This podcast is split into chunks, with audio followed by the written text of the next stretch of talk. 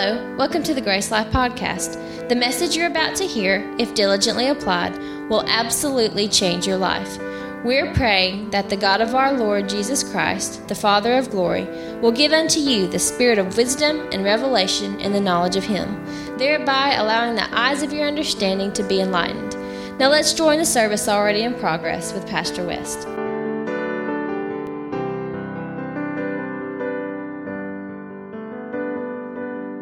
Says, let everything that have breath praise the Lord.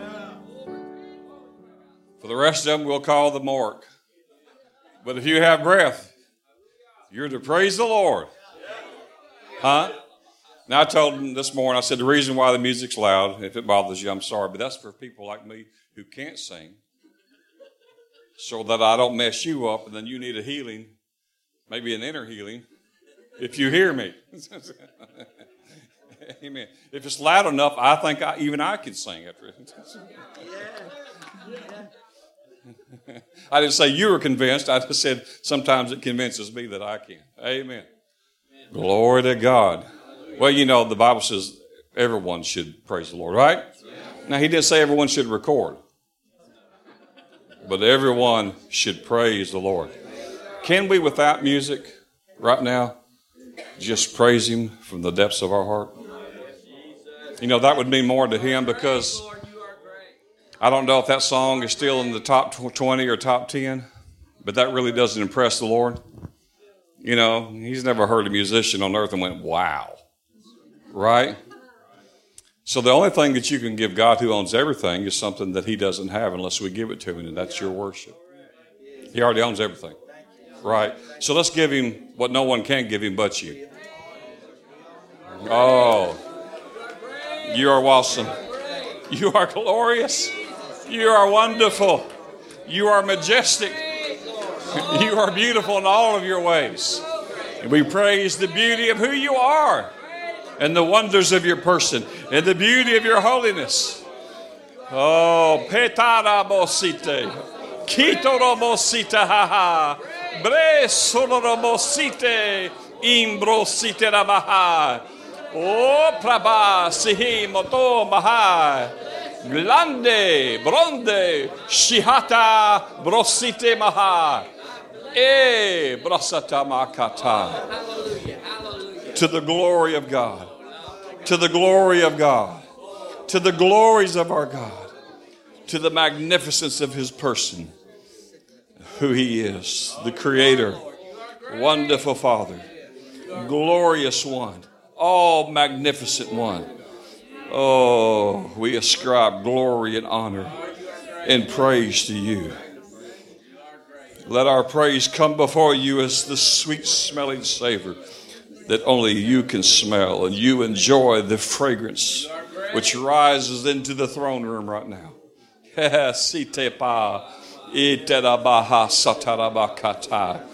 And so we enjoy you.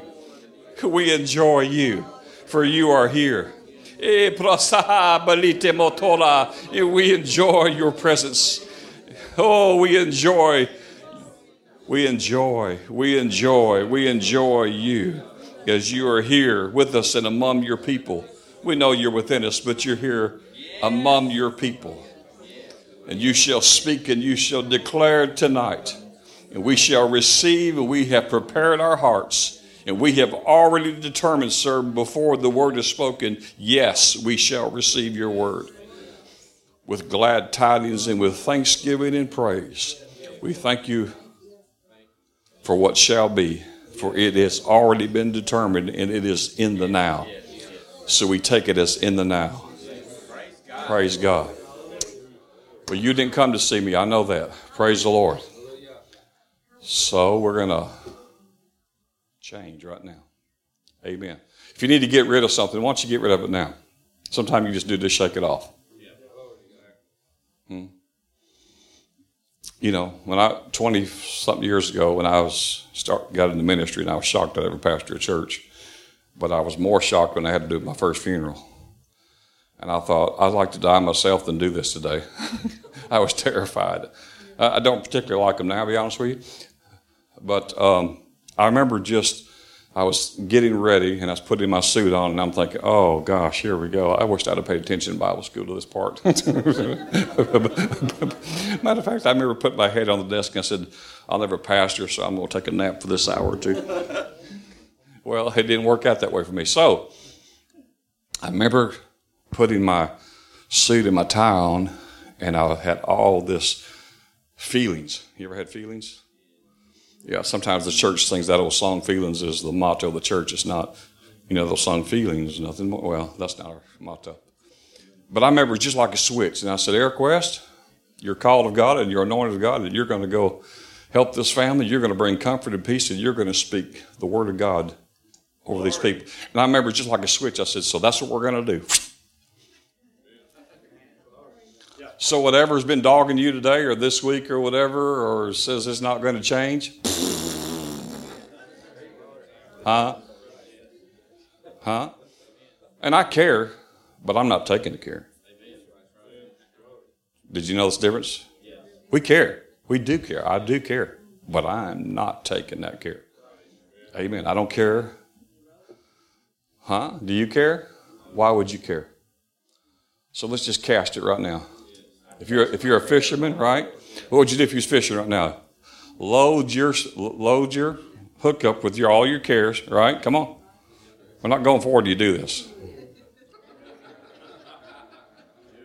If I send Brother Matt and Brother Levi out there to sit on you, get it ready. Got all your cares? All of them. You ready? On the 1, 2, 3. 1, 2, 3.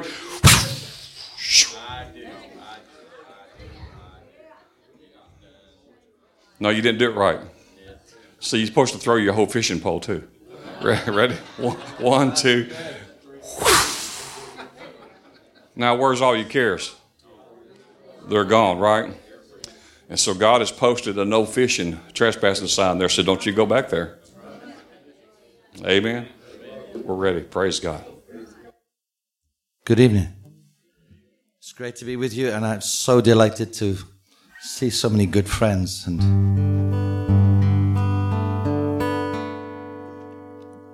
anybody that knows me for any length of time knows I am a great family man.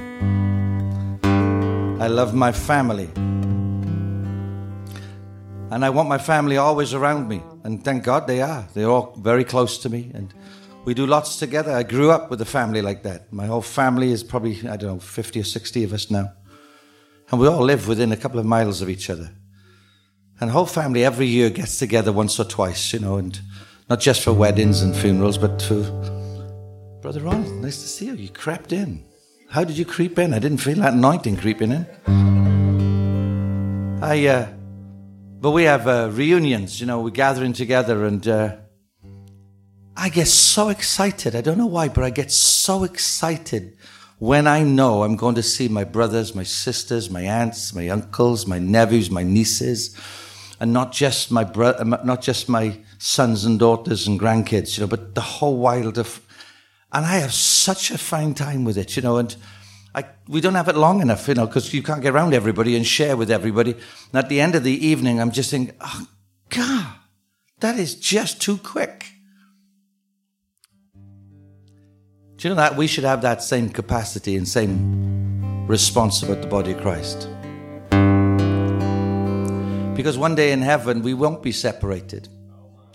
We won't be in different locations and hiding behind the walls of a name that separates us, or a sense of theology. Now, don't pick me up and think I'm saying bad theology is good. No, I'm not saying that at all. It's just none of us got perfect theology. None of us got perfect and full understanding. God gave... John understanding that he never gave to me, and I need John, and John needs me, and he did it with Brother Ronald. He's put something in Kristen, even that I shouldn't say even, should I? That's bad. Just saying that it's not in leadership, but God's given Kristen a revelation that nobody else in this room's got. Because God gives every one of his children an ability to see something in him that's unique. And I need Kristen to express that to me. I need to see it coming out of her life. And the only way I can do that is when I'm with her, when I'm listening to her, when I'm watching her, when I can see what she's doing, when she's worshiping Jesus. And I think I've always had that passion to see the body of Christ worship.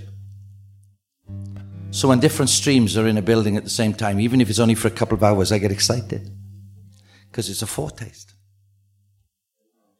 It's a foretaste. And I believe when we have those moments, something happens in the spirit realm. And I tell you, something unique is about to happen in Alabama. It is. Something incredible is about to happen in Alabama. You stand on the crest of something that's going to swamp you. It's going to push you to places you never dreamt you were going to go to as a state. Amen.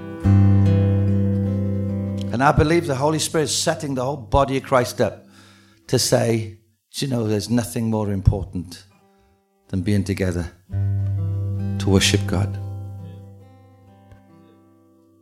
A couple of years ago, my kids were all going through real financial difficulties, just a season that families can go through sometimes, and they were really struggling financially. And I can remember my daughter and my son, both independently, not knowing the other one was doing the same, coming to me and looking at me and saying, I'm so sorry. We just don't have anything to give you. We don't have the finances, you know. It's just, we'd like to spoil you, but we just don't have it. And I said, are you in my house? Are you sitting at my table? Are you going to spend the whole weekend with me? And they went, yeah. I said, well, there's no greater gift you could give me. Amen. There's no greater gift that you could give me, Brother Ron, than being here tonight. That means so much to me. I pray for your ministry, Gwenda, and I pray for your ministry on a regular basis. In fact, I promoted you this last week in one of my emails sent out to a church asking them to help you. Because I tasted of your spirit when we first met, and I love spending time with you. I was delighted to see Pastor Michael here tonight, and Deborah, and John, and Betty, and anybody else. You know, that I'm just delighted. I sat at lunch with the family West, and delighted. I want to do that with my brothers and sisters all over the world. And somehow God is going to do a supernatural miracle and put that desire in every single heart. There's no greater gift that we can give than coming together to worship Him. Thank you for that underwhelming response. There's no greater gift we could give Him than coming together and acting as a family and worshiping Him in one spirit, one accord. Amen. We might not agree what Bible to use. We might not agree on everything to do with everything. But there's one person that we can agree on that deserves worship. His name is Jesus. Lord, hello? Turn to somebody and say, I think He's talking to you right now.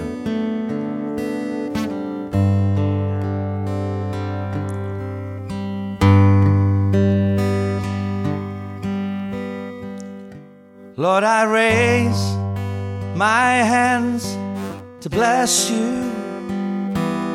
and I lift my voice to praise you, and to give all that I am in worship to you.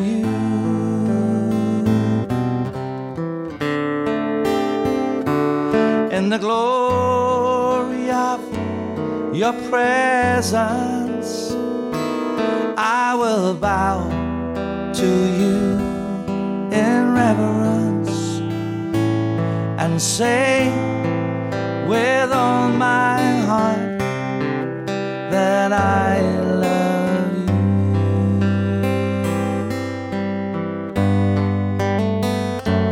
Lord, I raise my hands to bless you.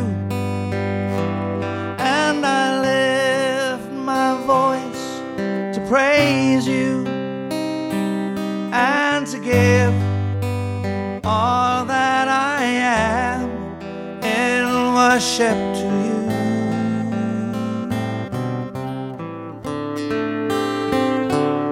In the glory of your presence,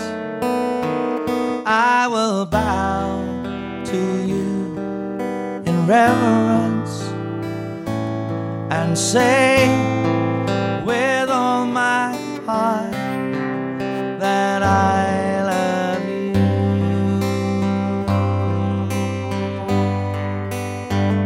In the glory of your presence, I will bow to you in reverence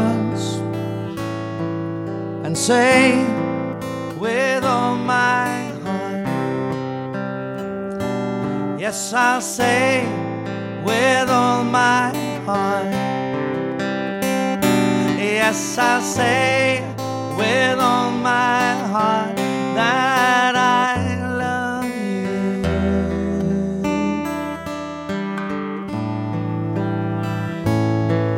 And say with all my heart that I love you. Lift your hands.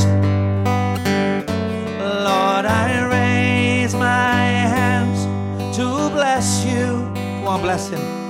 And I lift my voice to praise you and to give all that I am in worship to you.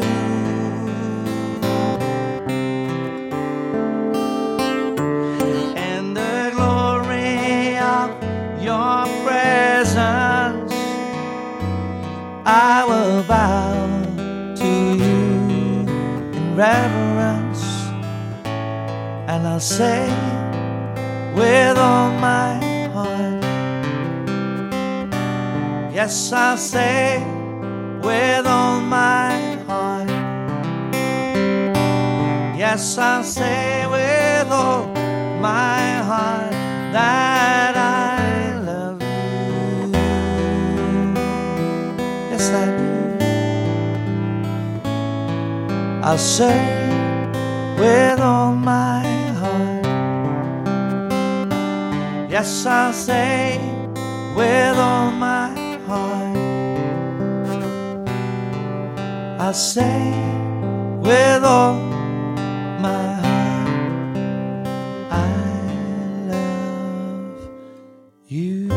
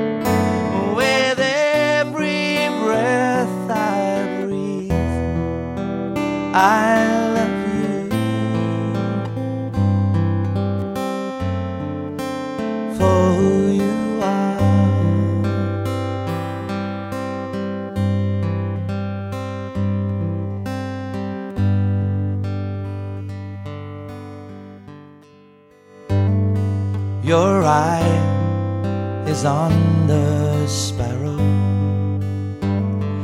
your hand, it comforts me.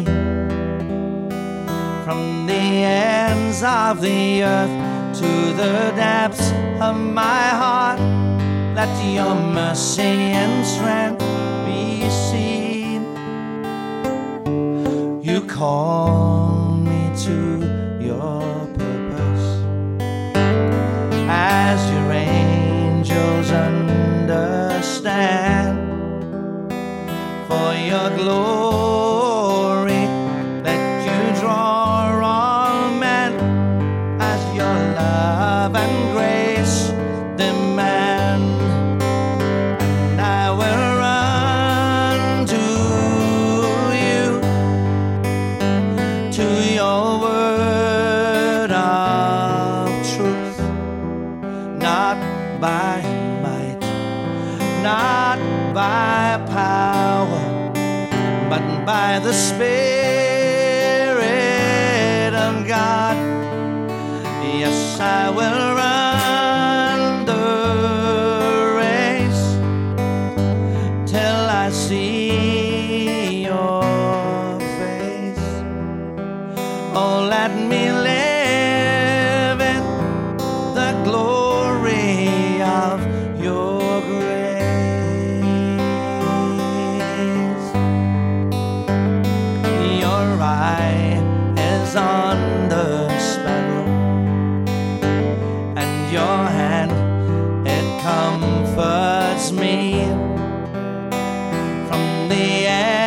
Of the earth to the depths of my heart, let your mercy and strength be seen, and you call me to your purpose as angels understand, for your glory may you draw all men as your love and grace demand, and I will run to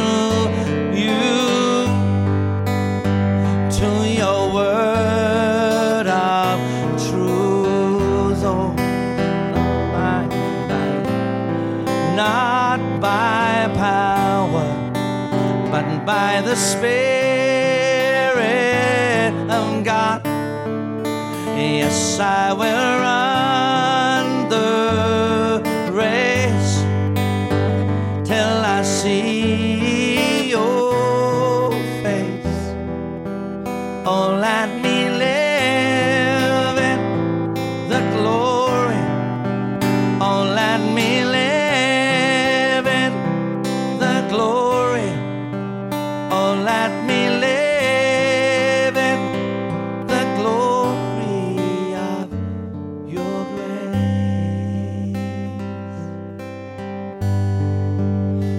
Let me live in the glory.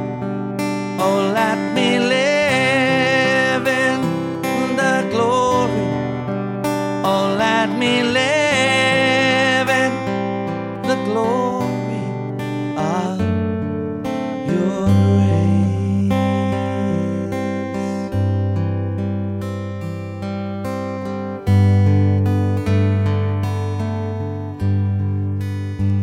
grace. It's one thing to have the glory of God living in you, but another thing to live in the glory, so that every day the glory of God is manifesting in everything that you are, everything that you say, everything that you do. God didn't give you His glory to live in the inside of you and just remain there resident, but God's glory is on the inside of you to leak out of you, flow into every aspect of your life and into all the life of your family and those around you.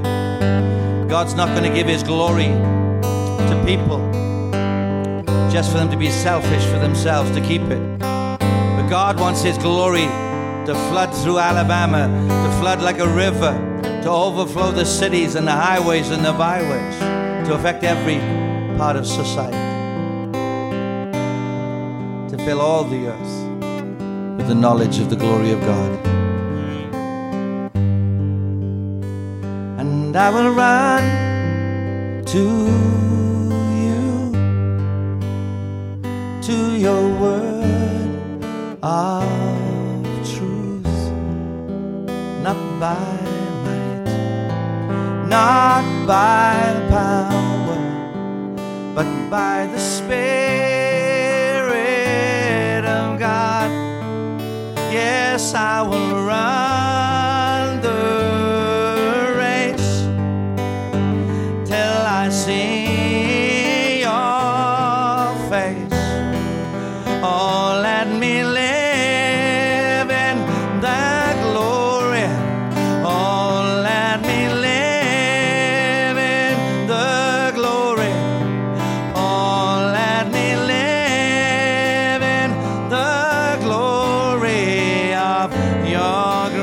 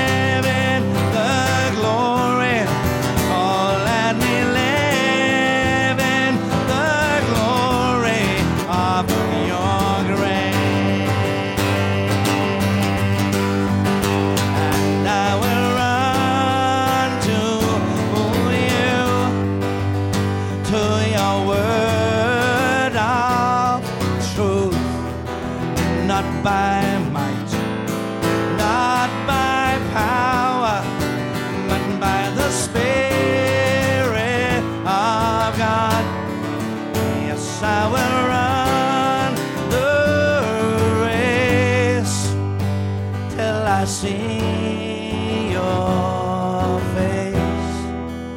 Oh, let me live in the glory. Oh, let me live in the glory. Oh, let me live in the glory of your grace.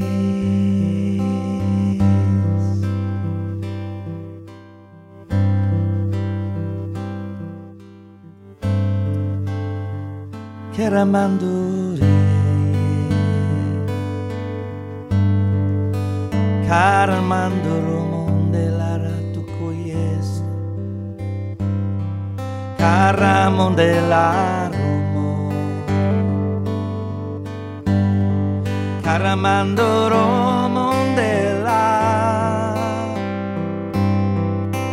and I can see your eyes looking over me,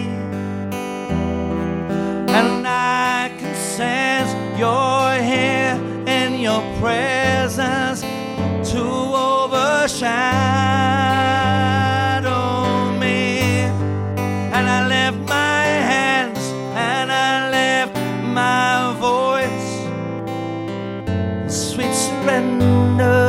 To your cause,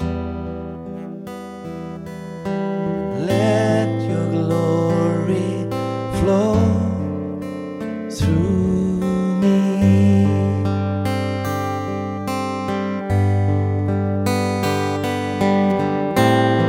La mandaro no monde la ramo coye bam.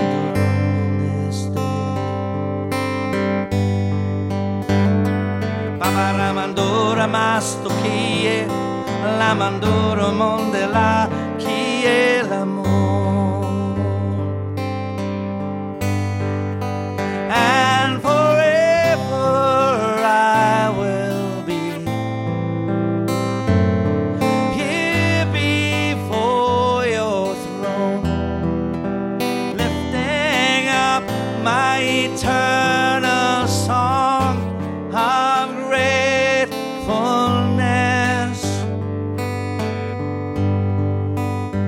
And I will be here on my face. I will bend my knees in honor to your wonderful work of grace.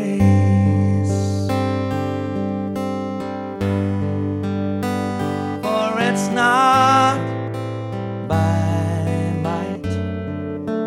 No, it's not by my strength. It's by the Spirit of grace we declare. It's not by might. No, it's not by my strength, but by the Spirit of grace.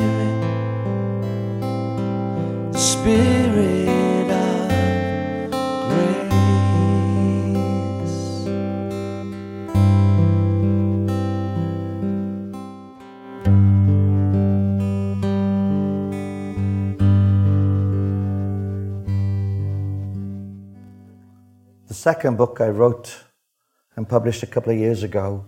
It's called Alignment for Assignment, and underneath the subtitle is Doorkeepers to God's Treasury. I think we're catching up with the truth. Every generation gets revelation of truth and passes it on to the next generation, and that opens up something of a revelation that affects the next generation. And so we're living on the shoulders of the last generation, even though sometimes the last generation actually doesn't agree with our theology that we get today. That's the shame. And rather than, I remember the Lord said to me one day, a word of truth is like a candle. And my church don't seem to understand they're a candelabra, not a candle.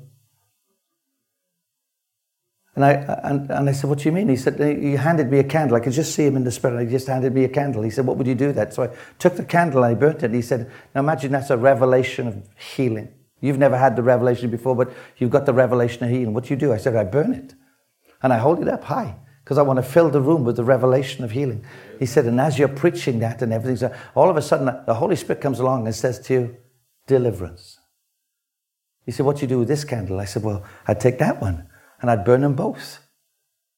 He said, I want to lift it up. And I want to fill the room with the message of healing and the message of deliverance. And the Lord said, yes, but the Holy Spirit comes along with a third one. What does the body of Christ do now? I said, I don't know. What does it do, Lord? He said, they take the one candle and snuff out the other so they can grab the new one. Rather than instead of saying, we're a candelabra, would you take this one? Would you take this one? Would you take this one? And let's burn it together. And we seem to not be able to be in balance and handle the whole revelation. But I believe we're on a generation. There's something happening in our generation. There's an explosion of teaching that's gone on in the past generation that has afforded us to be where we are today. But there's coming a fast revelation that we're catching up with the Word of God. We're catching up with the truth. It's been there all along, but we're getting our eyes are opened. Our spiritual eyes, our spiritual understanding has been quickened and awakened to realize that when He planted His seed in us, it was everything. It's already been in us. It's in us from the day we are conceived by the Spirit of God. The moment the Word of God goes in, the Word of God is the sperma. You know, in Genesis 1, I love the picture. The first picture we see of God is that the Spirit of God is hovering over the surface of the... There's the chaos. There's everything that's out of order, you know. And there's the Spirit of God hovering. And you know, the word of people, the word of faith preachers preached so eloquently and taught us that the Spirit of God was hovering, waiting for the Word. And the moment the Word was spoken, the Word got connected to the Spirit and the Spirit began to give birth. Oh, God, if only we understood. You know that word hovering actually means brooding.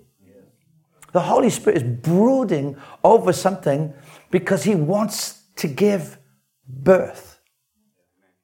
And I haven't got time to preach this, but when the Word goes forth, the Word is Jesus. It's the complete revelation of God.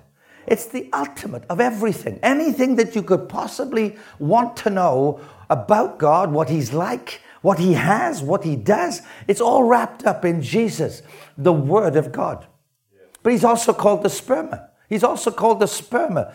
And inside the sperm is the DNA. It's the life of the one who gives the sperm.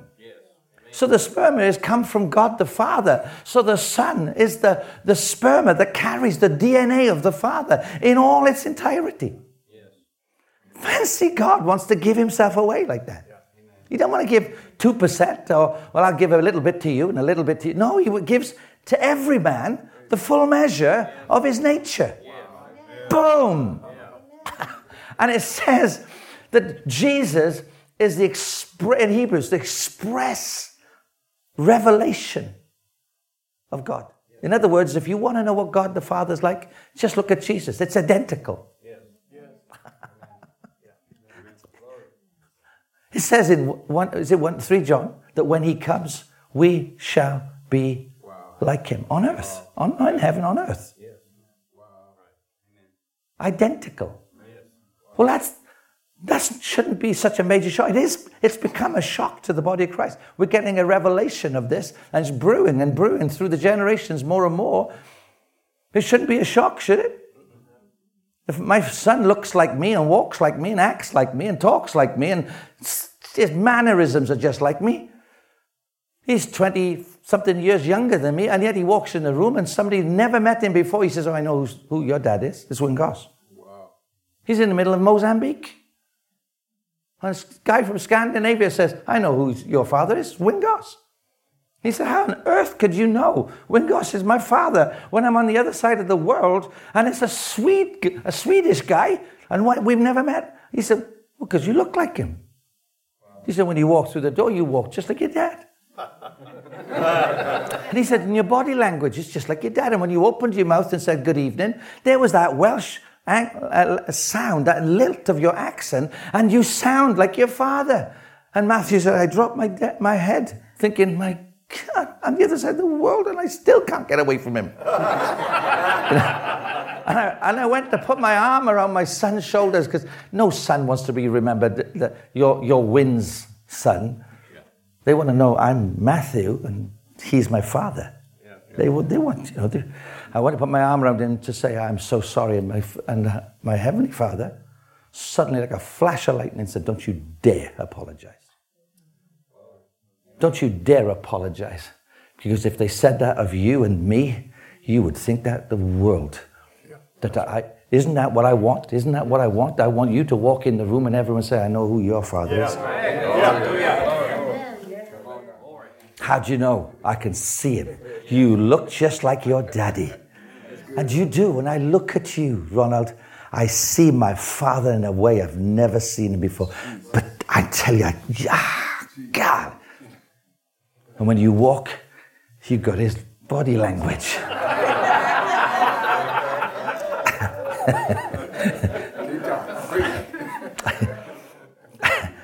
You know, Mark Saronis, I don't know if you know who that is. He's a great preacher and friend of mine. And he walked into my church like an Italian, you know. And he walks. So everybody in the church started to mimic him, you know, and he started laughing because we were all playing with him, you know. And there's a bit of Italian left in Wales now because Mark Sharona came, you know, and I smiled and I said, God, it must be a bit of God must be Italian, you know, because I can see God in Mark Sharona. Uh-huh. I can hear him in Mark Sharona. Amen. My God. But imagine walking into an arena and someone saying, I know who you are. I know who you are. Isn't it amazing? Wouldn't it be fantastic to walk into a mall and some woman or some man turn around and scream at you saying, I know who you are. And they're filled with demons. But we can stand alongside someone with a demon and they don't recognize it. Why? Because we're not understanding and walking in the revelation yet that God wants us to walk in. He wants us to so walk that every demon on planet Earth or around planet Earth, any spiritual stronghold anywhere, when we walk into that atmosphere, they do to us what they did to Jesus. When Jesus got out the boat and put his one foot on the seashore, the Gadarene man, all the demons began to manifest. They all began to manifest. And they said, we know who you are. Yeah, I bet you do. Shut up. Just get out. Just lose it off. You know, we need, when we walk in an environment, everyone recognizes where we've come from. I love my daddy. He's in heaven now. I love my natural dad. I love him to bits. I think the world of him. But that's not the father I'm looking at right now. His DNA won't help me now spiritually. But my father's DNA will. And I want to walk in the attributes, and I want to walk in that everybody knows, I know who your father is, because you walk like him, you talk like him, you act like him. And the body of Christ has got to start thinking, we're supposed to act like him. Not Baptists, not Pentecostals, not Word of Faith, no, just act like him. Hello?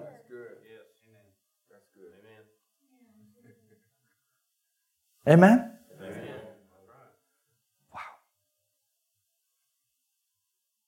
He's put his spirit in us. He put his seed in it.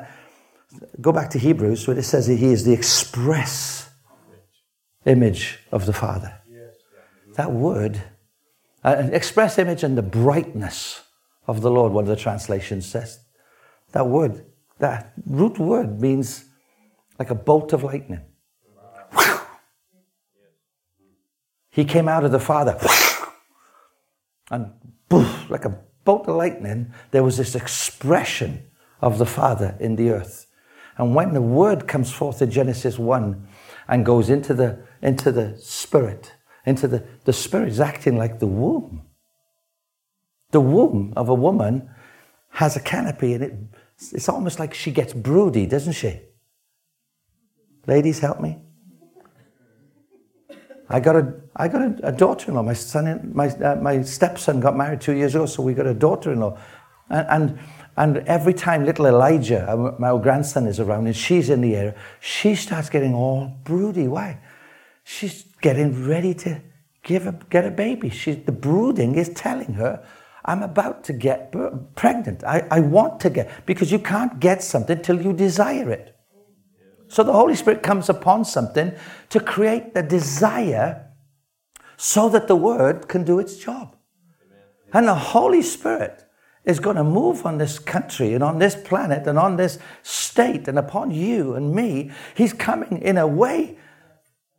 He's going to brood upon us. And I want to talk a little bit about that. He's going to brood upon us to create the desire in our hearts for what he wants to do. Because what he wants to do is not natural. It's supernatural. What he wants to do is way, way beyond what we have ever experienced in our entire life. More than we can comprehend. We are not a physical entity or an organization. We are a spiritual entity called the church, and we are a supernatural entity because we have the DNA of our Father in heaven. And there is no, my first book speaks of it, my second book speaks of it, there are no walls that could keep Jesus in, and there were no walls that could keep him out. There was no place they could put him down that he went back up, and there was nothing in the atmosphere to keep him on the planet. He just went up. And he kept changing and changing and changing his appearance. And he kept messing them up. Why? He's trying to say, you are not like the natural. You are supernatural. There is an entity in the body of Christ. I know my friend in Russia appeared and disappeared on the other side of the world. Boom! To preach the gospel. I don't know if you know, but in Wales many years ago, there was a disaster in a little village just down the road from where I was born. It was called Aberfan. It was where a whole mountain, which was made of rubbish that came out the coal mines. They put all the rubbish up there, and they didn't realize they put it on top of a stream, and the stream washed away the foundations. And one day, the whole mountain came down and buried a school. 300 children and staff all died, and a whole generation was wiped out. But what the newspapers never told us was two ladies who went to the local church were coming down the hill opposite where the school is. You can still see the hill. It's still there, right where the school used to be. And the two ladies were coming down the hill when they saw another lady, an American lady. And this lady shouted at them, "Do you know who runs the school?" And they said, "Yes." And they said, "Well, run and tell them. Get out of the school, because that mountain is about to bury the school." And they said, "Don't be stupid. That mountain's been there 100 years." And she said, "Go tell them that school will be buried, and all the children and staff will be buried alive. Tell them." And they thought she was a witch. Nonsense. Don't be stupid. And carried on. About 30 years later, a lady missionary from America came over to London to visit her friend. And she said, "My ancestry is from Wales. Could you drive me to Wales? Is it far?" She said, "No, it's just a few hours' drive." So she said, "Would you take me?" She said, "Well, where do you want me to take you?" She said, "I don't know. Just take me. Take me where the revival was." So she said, "Okay." So she drove down and she went up the valleys where all the revival was, just above where I live. They went up the valleys, and as she's driving up, she said, "Well, we'll go over the top of this mountain and down the other side, down to the valley, back towards the city, and then we'll go home." She said, "Okay." So as they go over the top of the mountain, they go through Aberfan. And as she's going through Aberfan, she says to her friend, "Stop the car. Stop the car." And she stopped right where the memorial of the school was. And she got out the car and her friend said, "What are you doing?" She said, "I've been here." She said, "What do you mean you've been here? You've never been to Britain." She said, "I've been here." She said, "There used to be a school and there used to be a mountain there." And she said, "How on earth would you know about that?" She said, "Because I was in prayer and the Lord translated me from where I was in California to this village.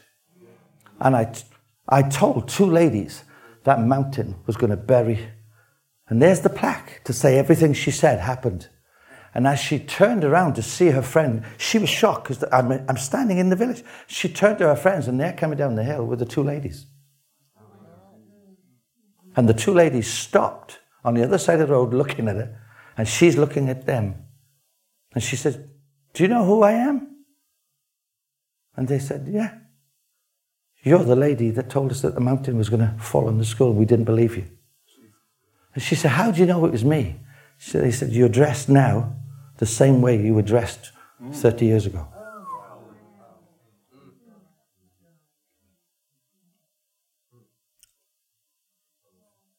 Is that possible? Why not? If Jesus can go, there's a DNA of that in us, that when he desires, God will break us out of the restrictions of the natural. Hello? We are a spiritual entity, and God is trying to do something with the body of Christ that is supernatural. Yes. The greatest move of God we've ever known is not behind us, but ahead of us. And it will be filled with the greatest creative signs and wonders. Miracles are not signs and wonders. Miracles are miracles. Healings are healings. Signs and wonders is something completely... I always say wonders are those things that you stand there and go, "I wonder what that was." You know? Signs in the heavens, signs in the earth. Yes. Evidences that speak to us of another world. Yes. And God is about to do something in the body of Christ. And we're going to start seeing what we've read in the Bible and what we've heard in history happened every now and again, starting to happen more and more and more and more. Because the revelation inside of us is preparing us every generation for the next thing and the next thing. But something's quickening. That's right. Yes. Paul told us the end times, it will all start to speed up and quicken. Doorkeepers of God's treasury. When he planted his seed on the inside. When a sperm goes into a woman's egg, there's a bolt of electricity. Biologists said there's a bolt of electricity. I'm not sure which way it is, but the boy, the girl, they have a different level of electricity. So if you want a boy, you get this level of electricity. If you want a girl, you have this level. And I always say, well, if you want more electricity, stick your fingers in stick your fingers in the socket and get a bolt of electricity in you, and then make love to your wife. You know, maybe you'll have the right one then. You know, so. But there's a bolt of electricity, literally, a little bolt of electricity as the sperm hits the egg. Boom! And it's called life. Life begins. And when God went into you, the Holy Spirit had already been working on every one of us in this room, brooding over us, preparing us to receive salvation. But you didn't just receive salvation, did you? You received everything, lock, stock, and barrel. You received the seed, the Son of God. You received the Word of God. And the Word of God multiplies and multiplies. Just like the sperm multiplies. What I couldn't get over when I watched, when my daughter said she was pregnant, I got online and watched a video of how fast a cell multiplies to create a baby in the womb. And I was absolutely staggered. But it told me so much about the Word of God. The Word of God wants to explode and multiply and unfold itself and unravel itself. And I just think this is incredible. You know, I don't know, you've got a Bible here, probably 1,000 pages in it. And yet all God ever said was light be. The rest is the history of it unfolding. All the way through, and what it did and how it affected every single aspect of life. And it kept expressing and expanding, telling us more. And then the complete revelation turns up himself and tries to show us that that seed is me. And when you receive that seed, it's me. It's my life in you. I want to live my life in you and through you. When I got born again, that's what I prayed. I did. I had no concept, Brother Ronald. I had no concept of this prayer of salvation. I'd never heard of one. And then I prayed a prayer of salvation, and my words were, I have made an absolute mess of my life, but if you can take my life and live your life in and through me, do so. Bam! Like a bolt of electricity. Boom! He was in. That's all he wanted. He wanted just a crack in the door. Bang! He's in. And all he wants to do is be himself. But religion gets in the way. Hello? Or, as I said this morning, doubt gets in the way and begin to fall into all the traps of all that nonsense instead of being like little children. I had no problems whatsoever seeing the blind see when I was first saved.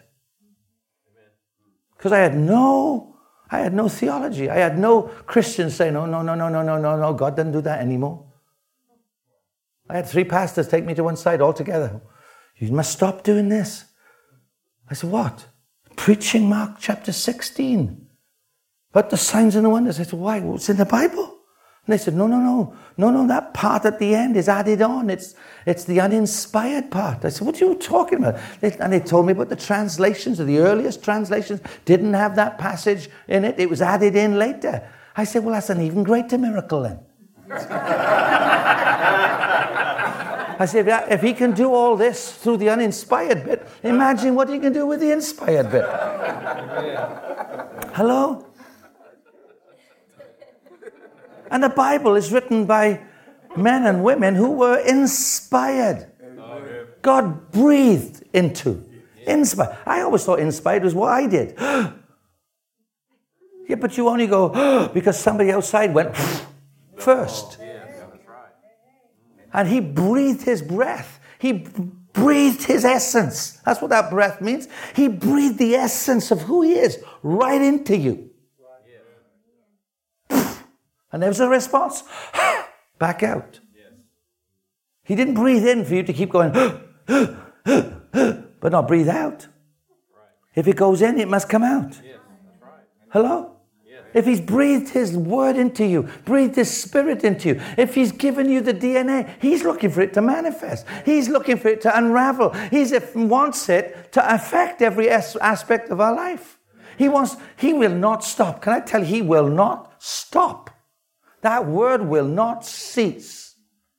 It will keep unraveling and unraveling and unraveling until everything in creation is back the way he intended it to be. Hello? And you think you're retiring? No, you can't. All you can do is keep refiring. Amen? Praise God. Would you turn, I've lost my passage here. Would you turn with me to the Gospels, please? Who's moved my Bible?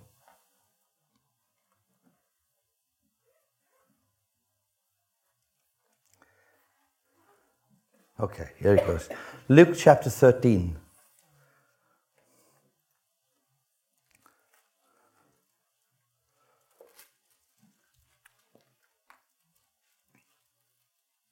We had a great time this morning in the Word as the Spirit was moving, you know, and I encourage those who didn't get to see it, listen to it on the website, because it's just an incredible thing. You know, when Jesus came into your life, I explained it like this, you know, this machine here, the iPad, inside it's got a reset button from when it doesn't work properly. So you can do it yourself, or if you don't know how to do it, you just take it to somebody and they go into the settings, press this button, and everything that's been in that iPad that you've put into it, and it's messed up and frozen and you can't do anything, it just gets obliterated. And the iPad goes back to the factory, the manufacturer's settings. And so it begins to work again exactly as the manufacturer intended it to. And I don't know any iPad, and I don't know any tablet, I don't know any car, I don't know a washing machine that's ever been made where a manufacturer actually made it and put all those things in it to make it work, but actually didn't want it to work at its optimum level. Yeah. They all want it to. Yeah. Hello? Yeah. And Apple want this to operate at its optimum level. And so there are times it goes wrong, gets all clogged up and messed up. And so they put a reset button. And you can press the reset button, and this thing will unravel itself and go back exactly to the place where the manufacturer intended it to be in the first place, so that once again, it can work at the optimum level. And when Jesus came into my life and your life, God pressed the reset button. He pressed the restore button to restore us. And that word restoration, which we're supposed to preach about, it says in Acts chapter 13, that Jesus is being held up in heaven until the time of restoration is finished. And that word restoration means to reset it back to the God's intended purpose, original intended purpose, and its original condition. God came into your life and in a moment gave you everything you need to be put back into his original blueprint, back into his original purpose, back to his original intended quality of life. He reset the button. And the problem is, as Christians, we're not understanding the fullness of that it's been reset. It's been reset. He pressed the button when he put Jesus in us. By the Spirit of God, the Word came in and reset the button. And we were transformed. We were totally reset in our spirit. But he didn't reset just the spirit for it to sit there. He wants the glory of God to flow out of the temple into the highways and the byways, doesn't he? He wants it to flow out of your spirit into your soul, into your body, into your mind, into your marriage, into your family, into your finances, into your workplace. Wherever there is darkness, he wants light to flow. And if there is darkness, you know what the ministry is. It's to set the light back in it. Yeah. If there's sickness, you know where to go. Right. You know what to do. Right. Hello? Amen. So your intended purpose is to do the same thing, to preach, Brother Ronald, to everyone in Peru. Amen. So that you can get the message to them that they understand when they accept Jesus, bam, they're restored. Amen. And there is a restoration and a reset button going off on the inside of them, and it's supposed to be unleashed in them. So every miracle that Jesus paid for can start manifesting. Every healing can start manifesting. Every deliverance, every provision, every mercy, every grace, every peace, everything we will ever, and above and beyond what we'll ever need or imagine we could need, he's already paid the price. And he wants it to flow until the temple reflects the God of the temple. And I can't find anywhere where it says he's sick. I can't find anywhere where it says he's broken, even though Christians tend to write those songs that say he's brokenhearted. Really? If God's got a broken heart, we're in a real mess. How can he fix our broken heart if he's broken himself? Hello, are you breathing? Yeah. God turns everything back into its intended purpose. Wherever there's been sin or it's been marred, he wipes it out. And that's our purpose, my friend. My God. Just like there's Apple engineers that can fix that. You're God's engineers. You're God's engineers. And anywhere you go, it can happen. Oh, God's only anointed me from Alabama. Oh, phooey. That's nonsense. That may be where your faith is, but that's not where God's faith is for you. Wherever you tread your foot, God will work. Wherever you believe, God will go.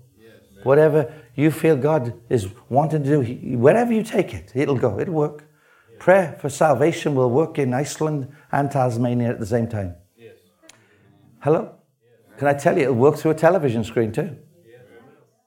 It'll work through a mobile phone. Yes. It'll work through a cassette, yes. A video, a DVD, a book. It'll work through a song. Yes. Hello? Yes. How many songs have you written? Roughly? 50, 60, 100? 50-60. Praise God.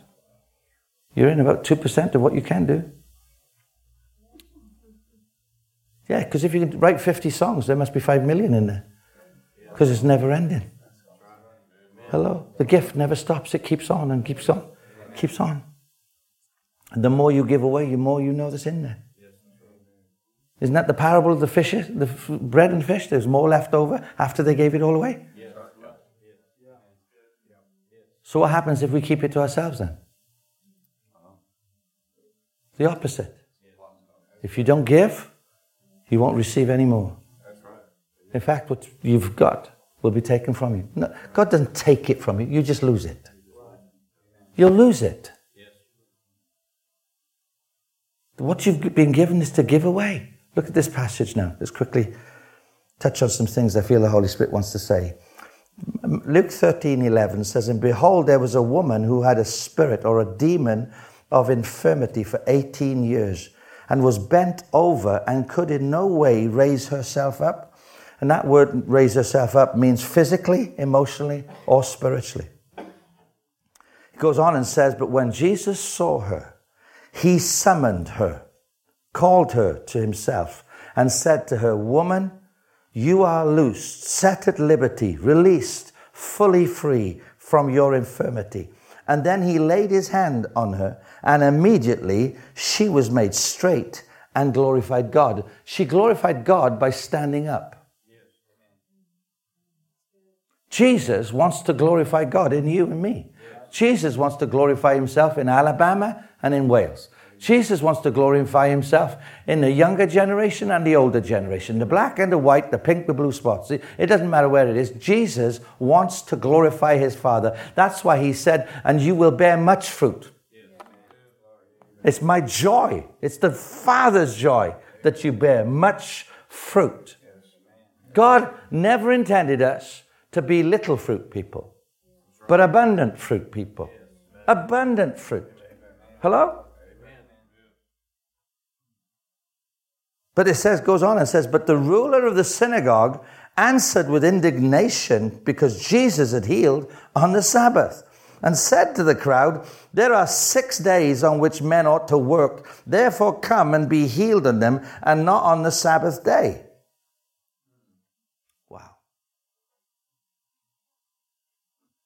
There's 4 things this ruler didn't understand.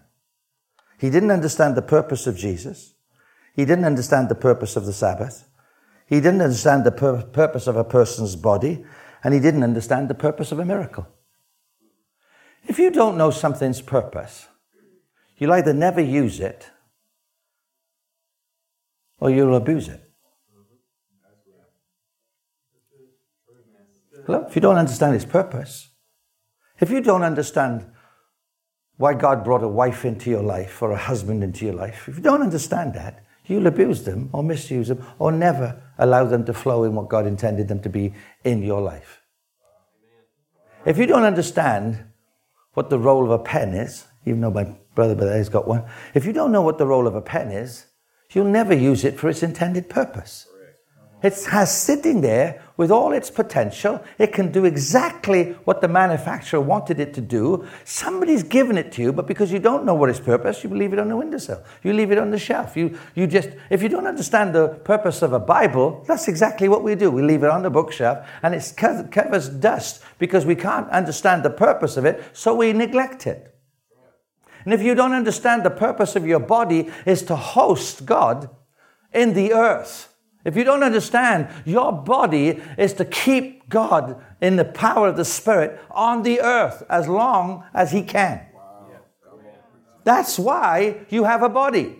Because if there was no purpose for you to remain on planet earth, when you got born again, you'd have gone.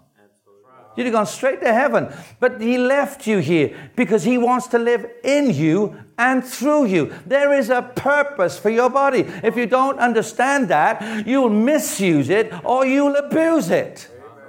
You never use it for its intended purpose. You'll use it for a million other things, which are wonderful and good things, but never ever see what God could truly do in you and through you, because you don't understand the purpose of your body. It's for allow God to be himself on planet Earth. And when people say, what is Jesus like?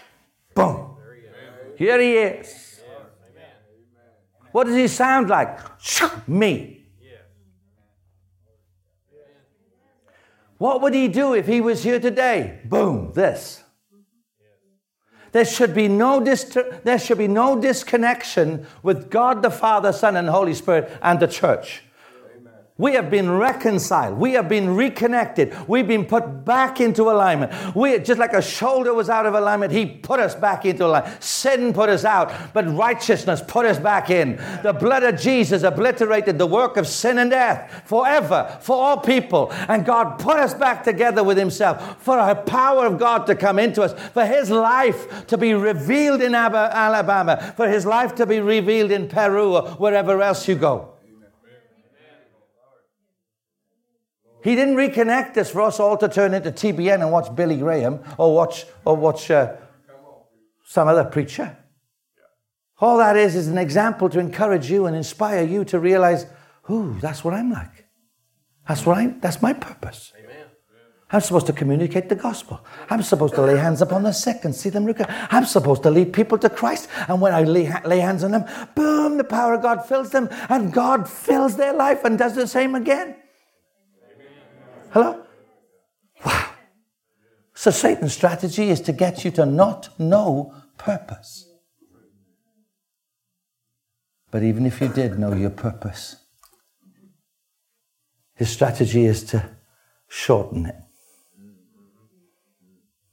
And I spoke about that this morning. I'm not going to speak about it again. But every sickness he can get into your body, he will. Because he knows if he can get sickness into your body, a little bit of death has just got in there. And if it multiplies, you'll have a little bit more, and a bit more, and a bit more, until in the end you get out of this planet. Praise God, you went to heaven. Yes, you did. But so did that what was inside of you. It's gone. And it can never be again. It can never be again. Satan's strategy is to get Brother Ronald dead. Get him off the planet. However I can do it, just get him off the planet. All hell is bent on destroying him with every way, or filling his mind with such fear, doubt, and unbelief that he stands there and says, I'm of no value. Therefore, he never, ever fulfills purpose.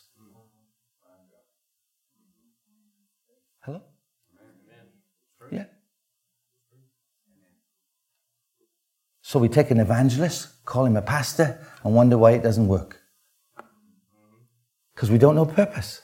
We don't understand the evangelist's purpose, or the pastor's purpose, or the apostles, or the prophet. In fact, we don't understand the apostles at all. Let's forget them altogether, shall we? That's what somebody said to me. A well-known pastor from this country. Oh, that's nonsense. That was just Acts. We don't need apostles anymore. There's churches everywhere. What, there's a part of God you don't want? Because the apostle's part of God, you know. It's the fivefold ministry. That's all the ministry put together is Jesus. It's the hand of God. Oh, I don't need the thumb, throw it away. That's what the church does all the time. Oh, we don't need that, throw it away. Cast it aside. We don't need that. Really? Is there something of God that we don't need? The purpose of Jesus was to reveal the Father's purpose and give his life to make a way for it to be accomplished. Jesus knew his purpose. His purpose wasn't to build a big ministry. His purpose wasn't to be religious. It wasn't to write a book. It wasn't to build a building. It was to make a way for the will of God to be established back in people. And the only way to do that was to die. So he died. And he said everything he said on purpose. And he did everything he did on purpose. And he went everywhere he went on purpose. I don't care what the historians say. I don't care what the old-style theologians say. Jesus was moved by every word that the Father spoke. And he spoke it, and he did whatever the Father showed him to do. Hello? So everywhere he went, and every time he went there, it was on divine purpose. There was a reason he said everything he said at the time he said it, in the place he said it, to the people he said it. He was purpose of God personified. He was living purpose. Everything about him was purpose. And we're made in his image. We're supposed to live our life completely focused on our purpose. And as I said this morning, Satan's strategy is to distract you. To distract you away from every purpose God has for you. Every intention. Hello? Secondly, the purpose of the Sabbath. This man thought the Sabbath was a 24-hour time clock. Which is stupid. Because you have Sabbath days in the Old Testament. You have Sabbath weeks, Sabbath months, and you have Sabbath years. But all of it is pointing to a person called Jesus. He is the Sabbath. He is the place of rest. The rest from all our work, where we now live in the accomplished work of what he did for all the other days of the week. We are now living in a season where it's not by might, it's not by strength, but it's by the Spirit of grace. We have entered into a season. Our salvation wasn't through anything we did of ourselves. We just received it. We received salvation. And if you receive salvation by grace, not by merit, you received it because of his abundant goodness. You received that. If you received salvation, you received deliverance. You received healing. You received miracles. You received wisdom. You received mercy. You received peace. You received the restoration of all things in Christ Jesus. You received it. Now receive a truth. Receive the truth that you and I can walk in it. And you and I can have every right to walk in it, not because we deserve it, not because we've earned it, but because that's the plan and purpose of your life. It's to be the shop window of the Father, so that if anybody wants to know what he's like, here he is. This is what he's like. Look at what he's done in my life. Look at what he's done in my family. Look at what he's done in my marriage. Look what he did in my body. Look what he can do. Hello? Turn to somebody right now and say, I think he's preaching to you. The purpose of a person's body is to host the glorious life of Jesus, allowing it to manifest.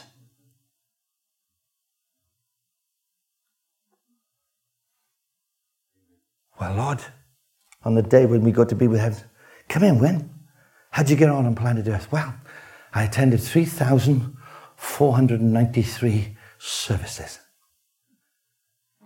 I read my Bible 4 times. I went to Bible school. And I tithed and I served on the door and the ushers. I served and painted the building and mowed the pastor's lawn. Did my life manifest through you? Well, no, I didn't have time for that. But I did go to church. Really? Do you know I can't find anywhere in here where it tells you to go to church? But I can find a load of verses that says, be it. Be the church. And because we created a structure where we go to church, we forget to be it. And wherever you are, your purpose is to be the church.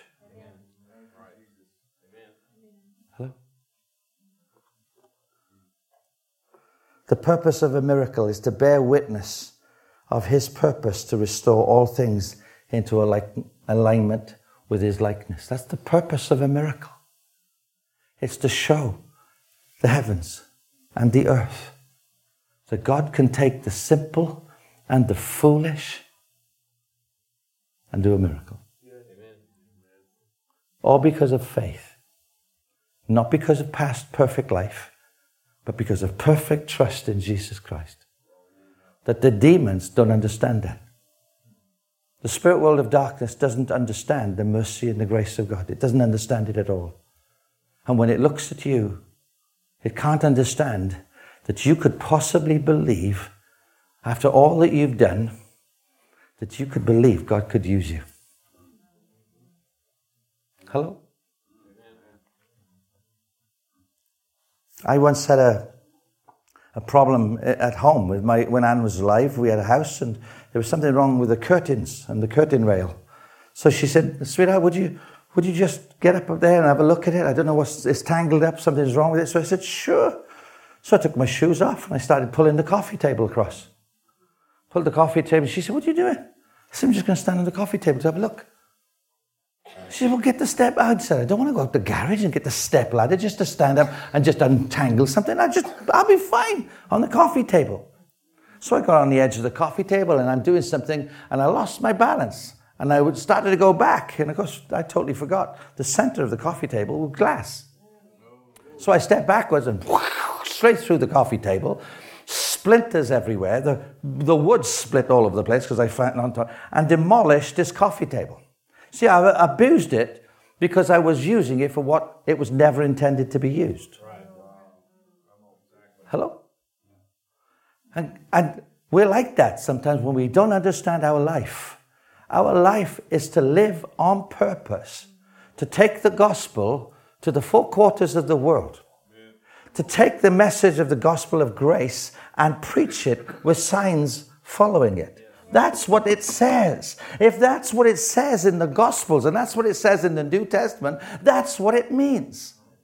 God has no other intention for your life other than He wants to glorify His nature in you and through you. He wants the same words that turned the lives around when Jesus spoke to turn lives around when you and I speak. That same anointing that raised Jesus from the dead resides in you and me for a purpose. Oh, it's shit for me to be able to say, "I'm a spirit-filled Christian." No, it's not here for you to say that. It's here for you to act like that. It's for you to stand here and work in the power of the Spirit. And when you start believing that God could possibly take a hold of you and do something incredibly massive through you, when every demon in hell is telling you, "Who do you think you are? You're just a boy from a hillside in Wales. You couldn't even read a book. You couldn't even stay in school. You skipped school. You only went to school because you thought you wanted to play sport." It's true. I'm talking to me. From a poor family, 5 generations of poverty. And God plucked me out. And when He plucked me out, He said, "I've called you to preach the gospel to the nations with signs following." And when He walked in the room and said that, I looked around thinking He must be somebody else in the room. And He's talking to them, not me. Because that's my image of myself. I grew up with an issue of self-confidence. I was shy. I had no value in myself. I didn't see that I was of any value to anybody. And when He called me, I just thought He must be talking to somebody else, not me. And then I went to a tent crusade where there was an evangelist. And I got in the crowd there and I was just helping move in some chairs, etc. Because there was a lot of people coming forward for healing. And he says, "Wynn, come forward. Come here." So he hardly knew me. He just knew my name. So I came forward and he stood there. And I stood there and he said, "God's told me to tell you, you've got the anointing on you to take the gospel to the four quarters of the world. And you will see signs and wonders and miracles will follow you everywhere you go."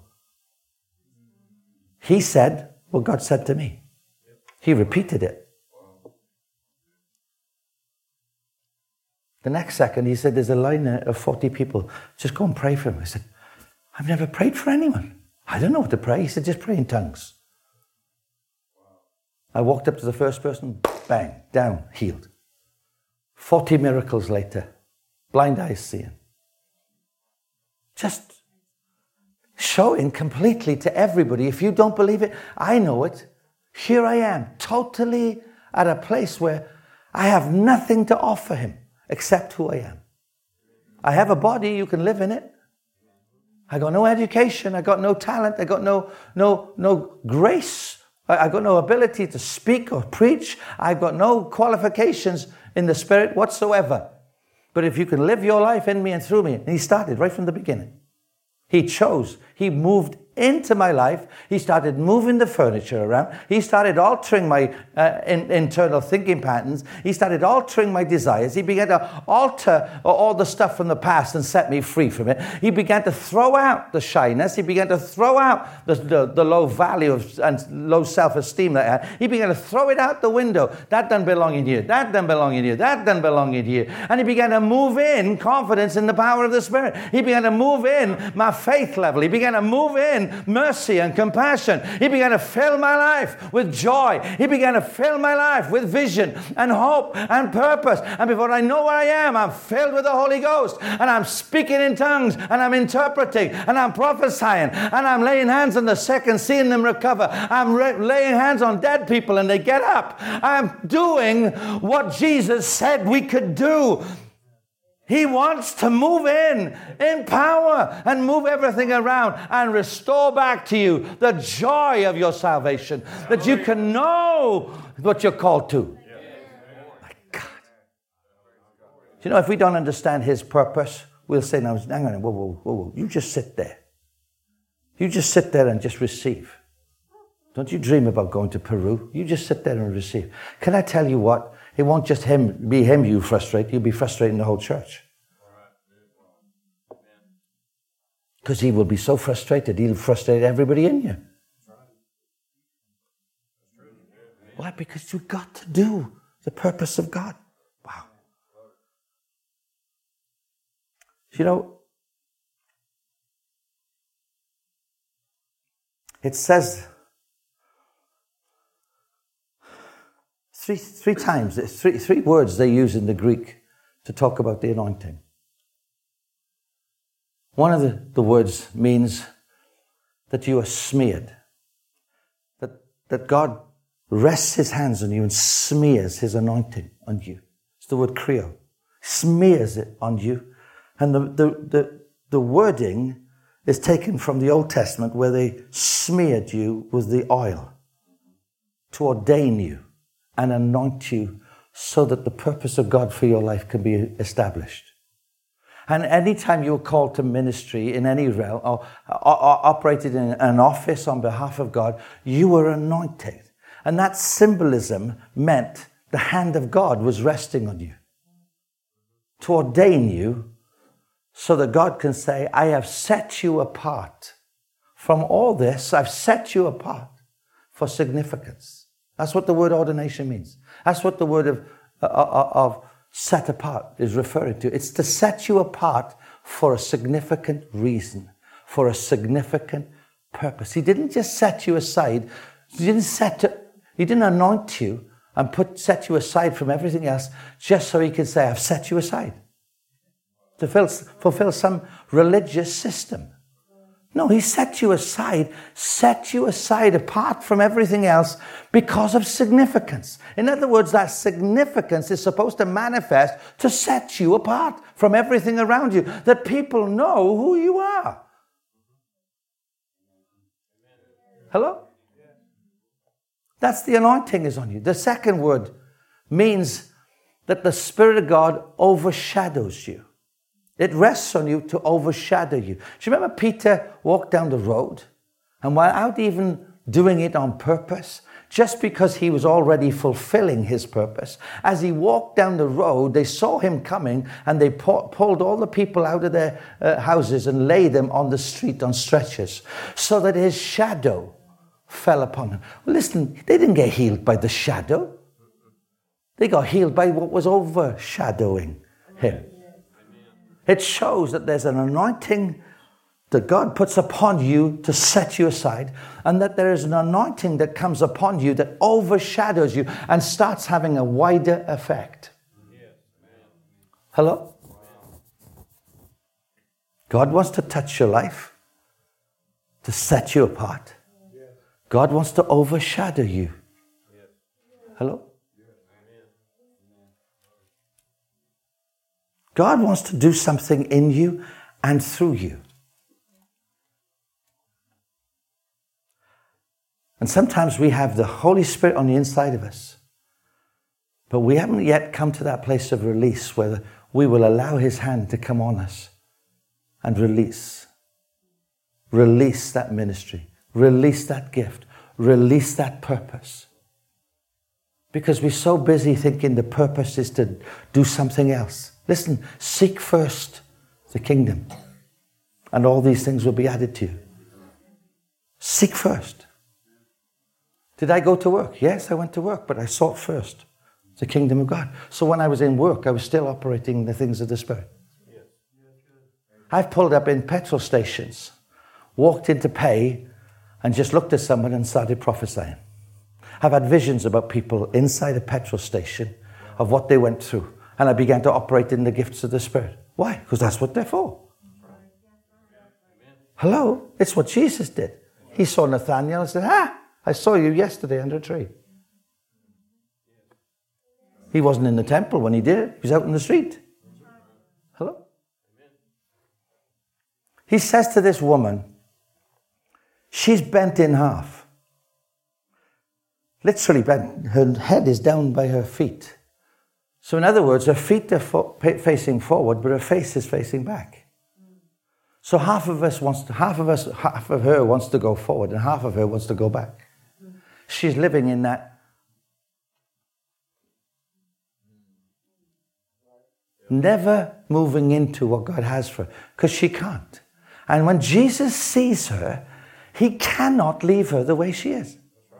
He cannot leave her bent over, not living life on a purpose. He can't leave her like that. And he just looks at her and calls her, and she comes across in that manner towards him. And he says, "Woman, you are loosed." He sends forth the word. His Spirit knows this woman is ready for the miracle. He sends forth the word, boom. The word goes into her spirit. He lays hands on her, and boom, she straightens up. And for the first time in 18 years, she is able to go in the same direction at the same time.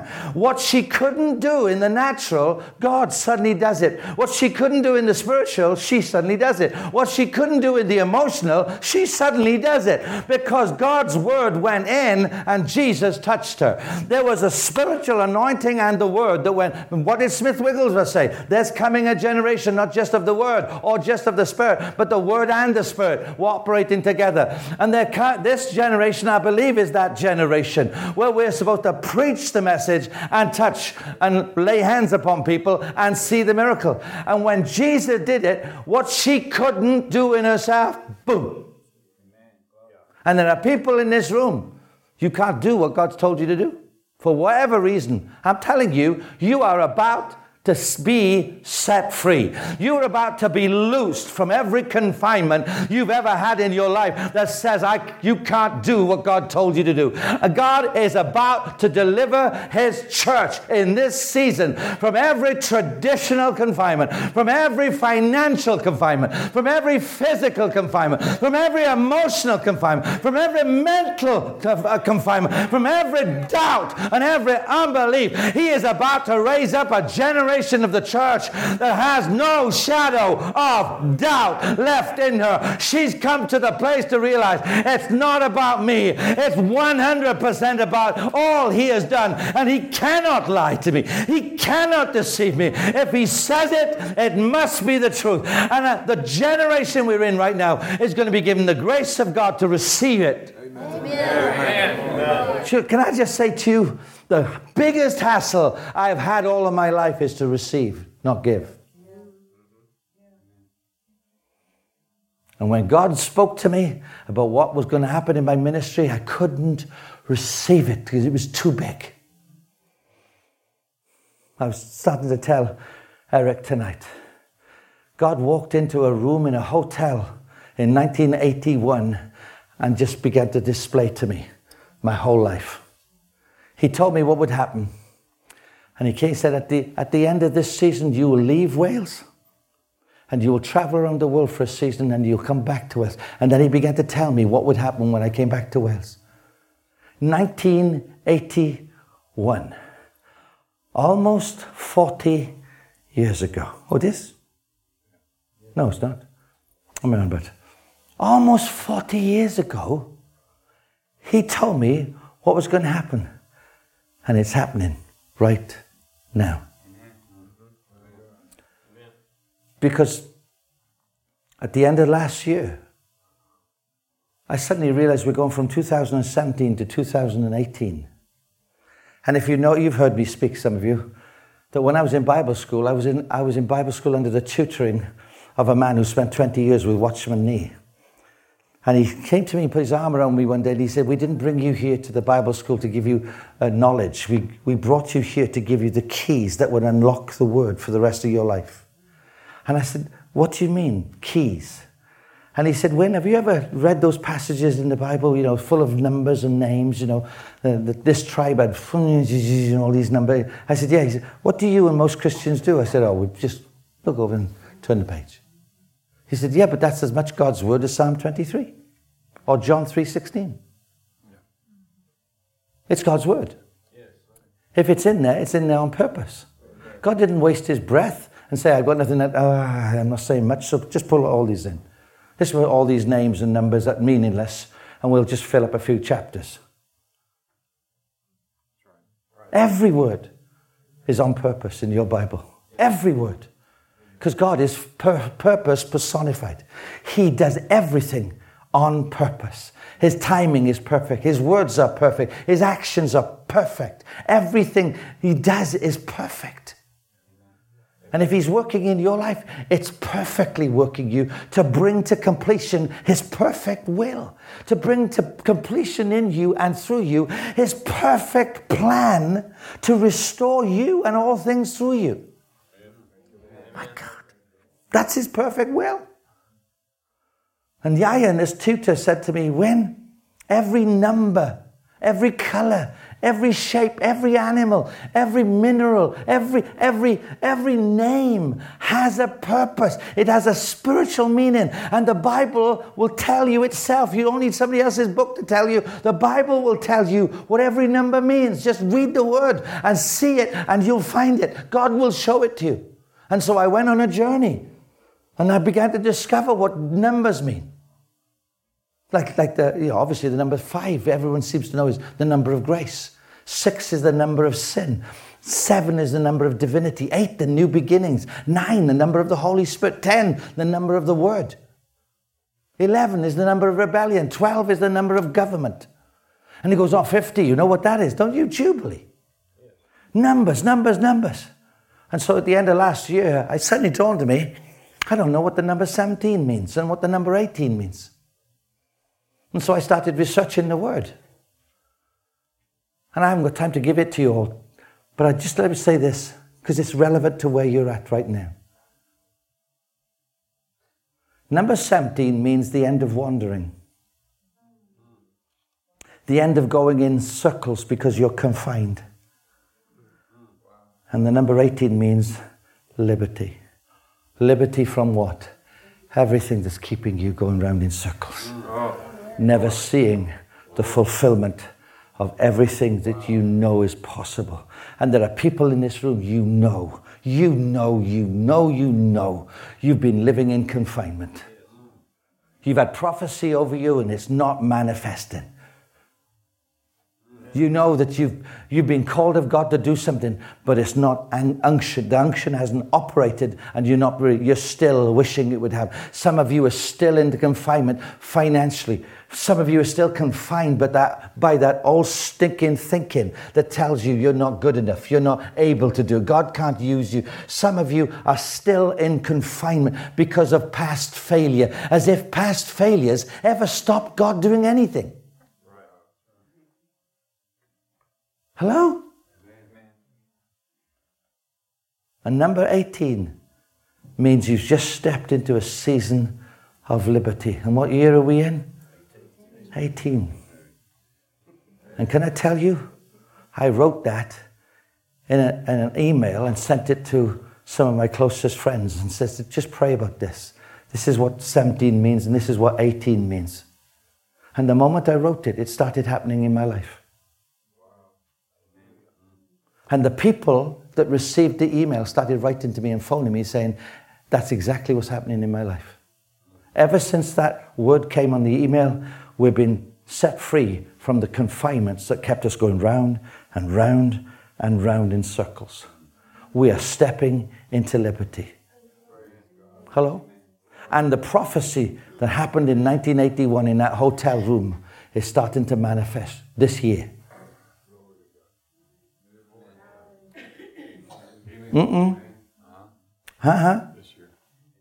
This year.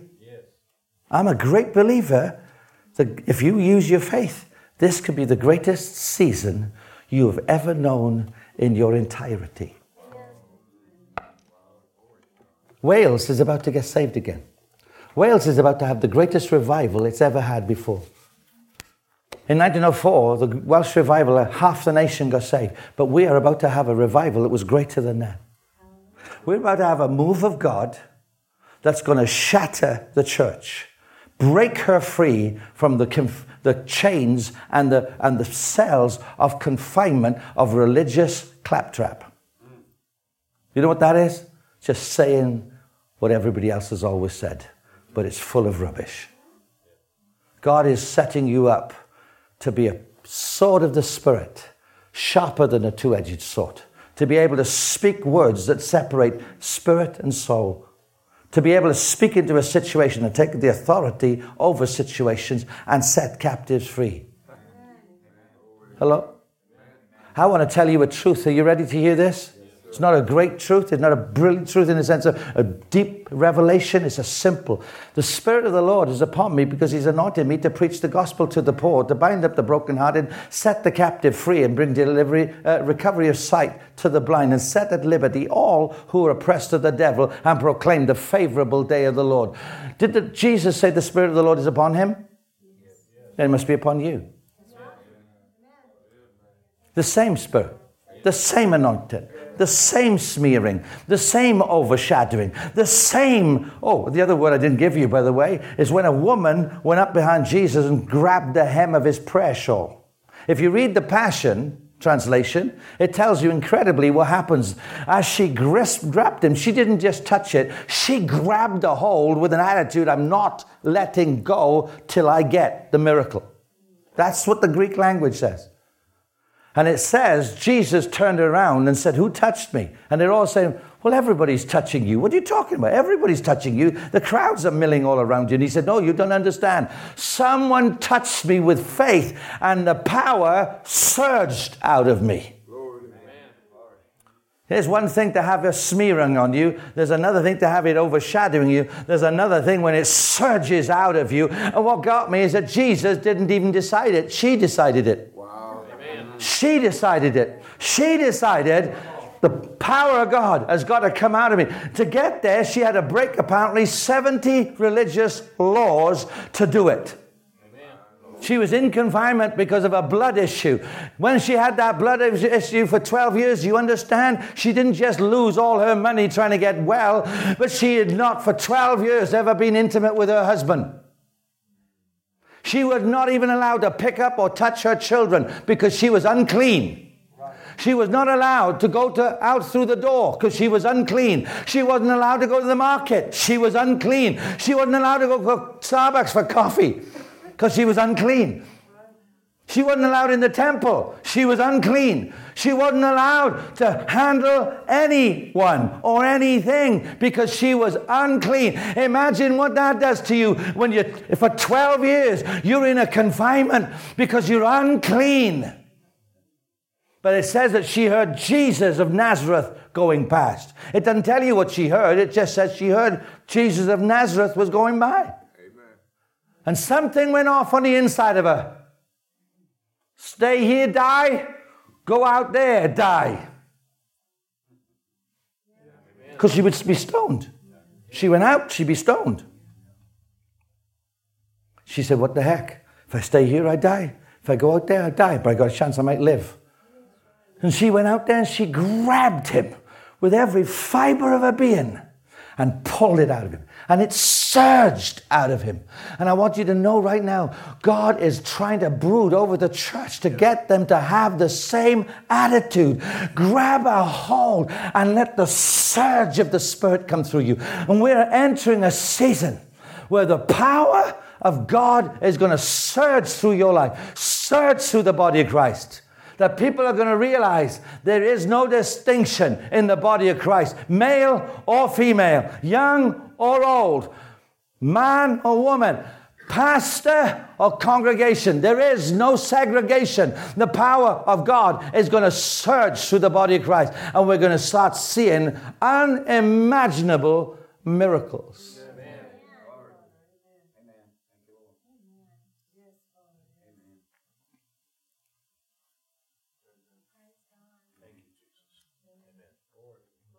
Back last year when I wrote that email, I was feeling pretty encouraged,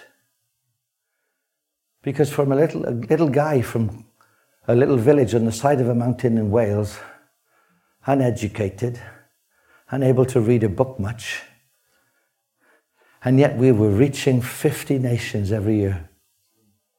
I'd written books, we'd established churches, Bible colleges, worship academies. I'd run networks of leaders, feeling, wow, God, just amazing. As if that was significant. But it was to me, because my mindset was still controlled by this earthly concept of church, this earthly concept of my ability. And in a 5-week period, we went from reaching 50 nations to reaching 150 nations. Wow. Boom, like lightning. Boom! All of a sudden, 3,600 invitations. All of a sudden, 600 networks, denominations, Bible institutions started writing to me and emailing me, messaging me, asking me if we would go to that part of the world and stay there and teach their whole leaderships what was in my book, Alignment for Assignment. Now to you, you're just sitting there, yeah, but you don't know where I'm coming from. If you can see it through my eyes, I'm going, this is crazy. This is stupid. This can't happen. This can't happen. How does that happen to me? Well, I've always said, well, God can make a donkey talk. He can make anybody talk. So what's the issue is not the donkey, is it? And so I remember sitting there thinking, this is crazy. I can't do it. You've called me back to Wales. I can't go, Lord. But Lord, I don't want to miss the opportunity. I don't want to miss the opportunity. And I went for a drive to go visit a friend for lunch, and I was telling him the story, and suddenly he says, I think we might be able to help you. I said, how? He said, well, I've just come back from Pakistan. My friend is the pastor of Pakistan's largest church, 26,000 people. And he said, they've just established the world's #1 Christian internet TV channel. He's looking for British preachers and teachers. He said, maybe we should record a couple of programs and send it over to them. So I said, sure. Well, a couple of days later, I'm in London in a conference, and I've just finished preaching from Alignment for Assignment, and a lady walks up to me from Nigeria. She just hands me a card. Big, she walks in like a general, just stuffs this card in. That message needs to go right around the world. So I picked up my book and said, that's right, that's why it's printed, so you can buy some for your friends. And she said, no, brother, no. I'm talking about way bigger than that. Whoa. She said, we need to put it on television so it could go all around the world. And in that little gap of window, we went from 50 to 150 nations. And we had bona fide invitations all over the world. And the Lord spoke to me and said, you need to start an internet TV channel. You need to start and have your own TV studio. TV stuff? I don't know anything about TV. I've been on it, but I've never. So I told Gwen, we were driving somewhere, and I told Gwen what the Lord had just told me, and she said, wow, how much is that going to cost, honey? Isn't it funny? If God speaks, he's telling you he's going to provide. He won't tell you to do something he's not providing for. So if he's telling you something, you don't actually need to worry about the finances. But our little finite brains instantly kick in. And I said, I don't know. I haven't a clue. So we started researching it, and my son was helping me.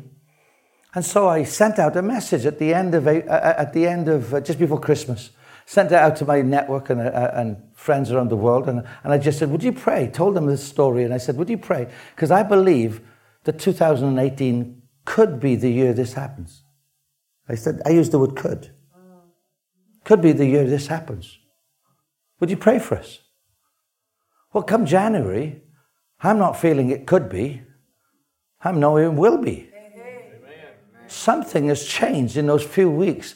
Because the Holy Spirit is brooding on my spirit, awakening something supernaturally that's been in there ever since I was born again. It's been in there, actually, since the foundation of the earth. Wow. Because all he breathed into me was already established before he ever said, "Light be." And it's in me, but it's only now I'm catching up with what he said.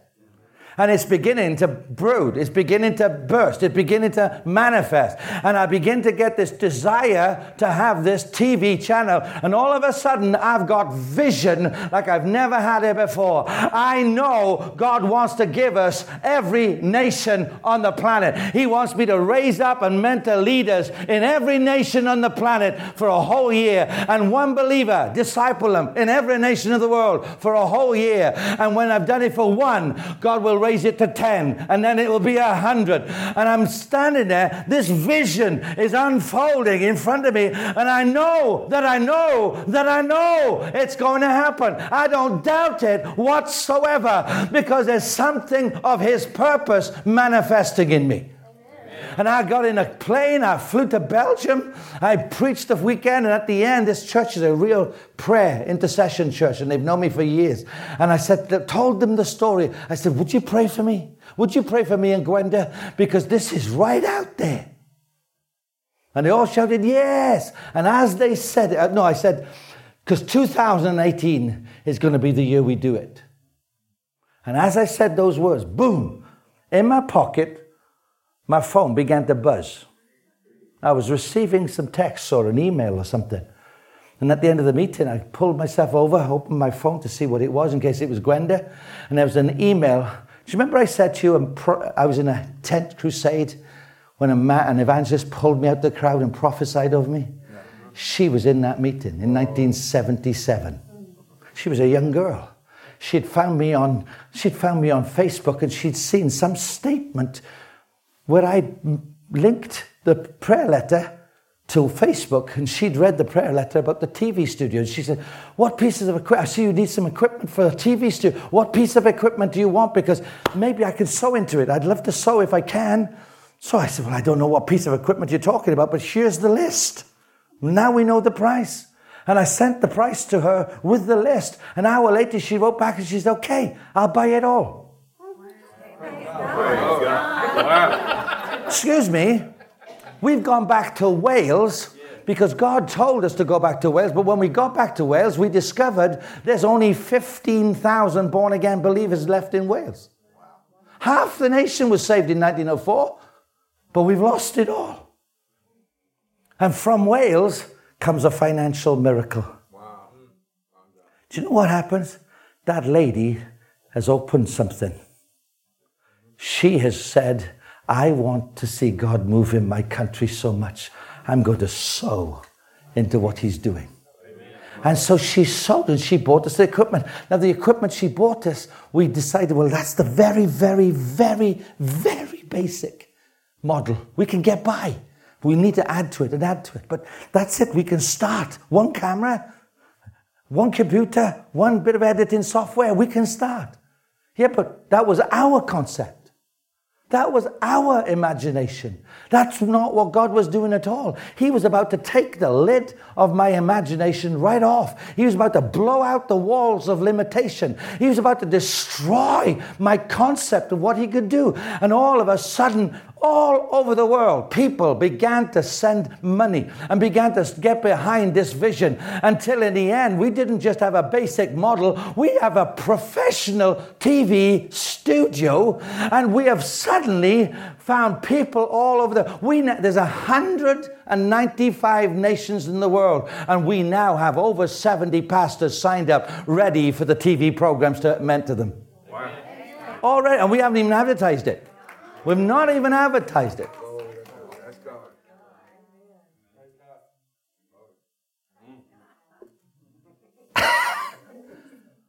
From a place of spiritual wilderness in Wales, God is going to water the whole earth. Why am I saying that? What's your problem? What's your problem? Because I can tell you 1,000 of mine, but I'd never stopped God once. Oh, it might have delayed a few things, but it never stops God. Because as long as you get up one more time than the devil knocked you down, you'll win. Amen.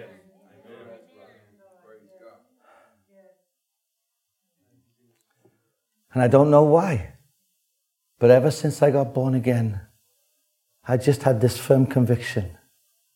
He wants to use me. Amen. And I want to be used by him. Yes.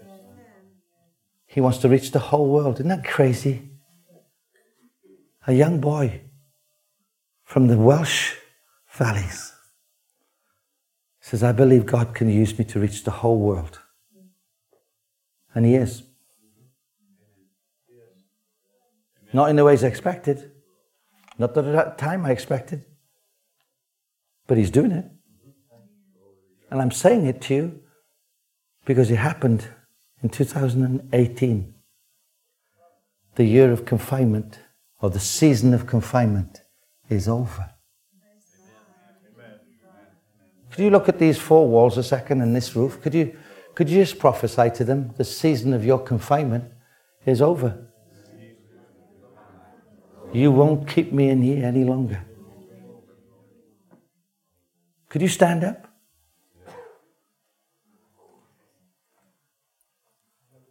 Is there something in your body that's confining you?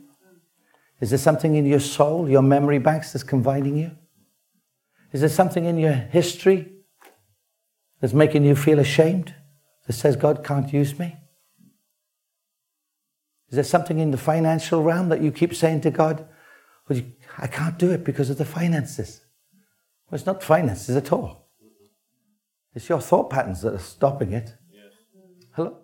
But he understands that. He understands you've got a damaged heart. He understands you've got a damaged concept of what he's like. But this is the year of liberty from all that confined you. Yes. And God wants to set you free. Yes. And I'll set you free in every area. Yes. Set you free. Set you at liberty. Wherever the Spirit of the Lord is, there is liberty. It doesn't even dequalify it. It just says liberty. Liberated. So you can be a liberator. God wants that to happen in your life. Age never stops you, does it? Education can't stop you. Culture can't stop you. Stinking thinking can. Hello?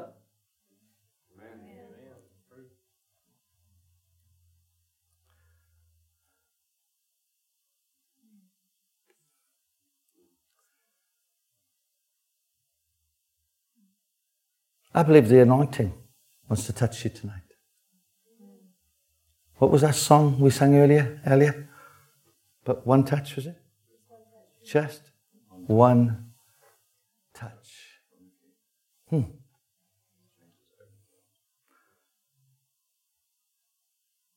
I believe God wants to overshadow you, surge through you, smear his anointing on you afresh, and say 2018 is the year I'm setting you apart. I'm setting you free and setting you apart for your ministry, for your purpose, for your function, for your destiny to start manifesting in 2018. Yes. Hello? Amen? Yes. Turn to somebody right now and say, I believe that. Do you believe that? Say it back. I believe that. I believe that. I believe that. I believe it. Look at it. I can sense it right now. I believe it. I believe it right now. My God. My God.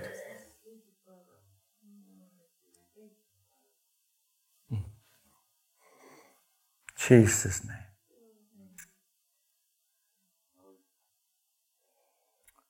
Jesus' name.